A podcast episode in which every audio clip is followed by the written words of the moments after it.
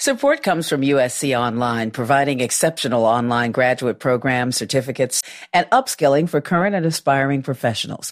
Explore your graduate options today with the University of Southern California at online.usc.edu.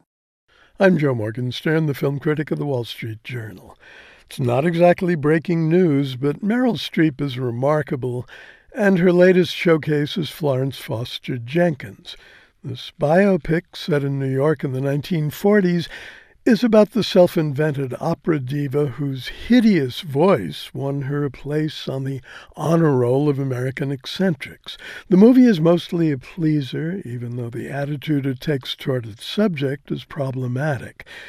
Streep gives her heroine an inner life sustained by ardor for the vocal arts. She finds perfection in Florence's woefully imperfect pitch, tenderness in her sandpaper timbre, toughness in her ambition, and a special kind of artistic integrity in her dulcet delusions.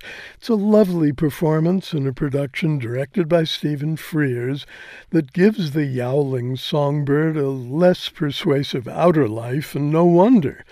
When Florence was in her prime, no one knew what to make of her, or of her private recitals, elaborately staged events during which she sang always hideously, while her accompanist kept a perfectly straight face. He was a Mexican American named Cosme McMoon, and he's played wonderfully well by Simon Helberg from The Big Bang Theory when she rented Carnegie Hall for a sold out recital that preceded her death by one month, the audience included Cole Porter and the Metropolitan Opera soprano Lily Pons, but everybody came to laugh, and she was devastated by the scathing reviews. Hugh Grant is her common law husband, an English actor named St. Clair Bayfield. It's the best performance he's given since about a boy 14 years ago, but his character is a problem. The script gives Bayfield a secret life that's weirdly out of scale, and the more he tries to manage his conflicts, the more he comes off as a fawning hypocrite.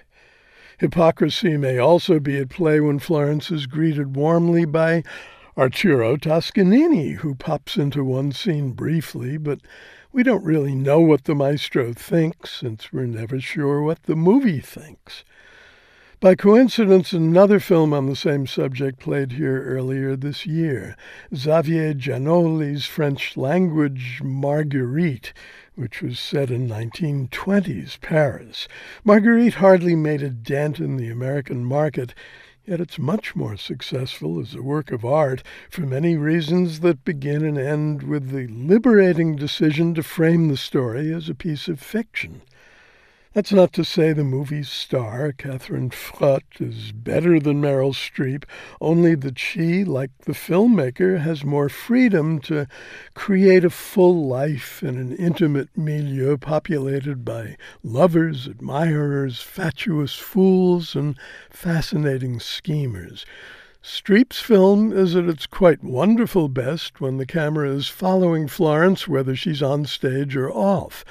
When it's left to its strenuous devices, though, Florence Foster Jenkins is one more quasi factual biography that's hobbled as well as inspired by facts. I'm Joe Morgenstern. I'll be back on KCRW next week with more reviews.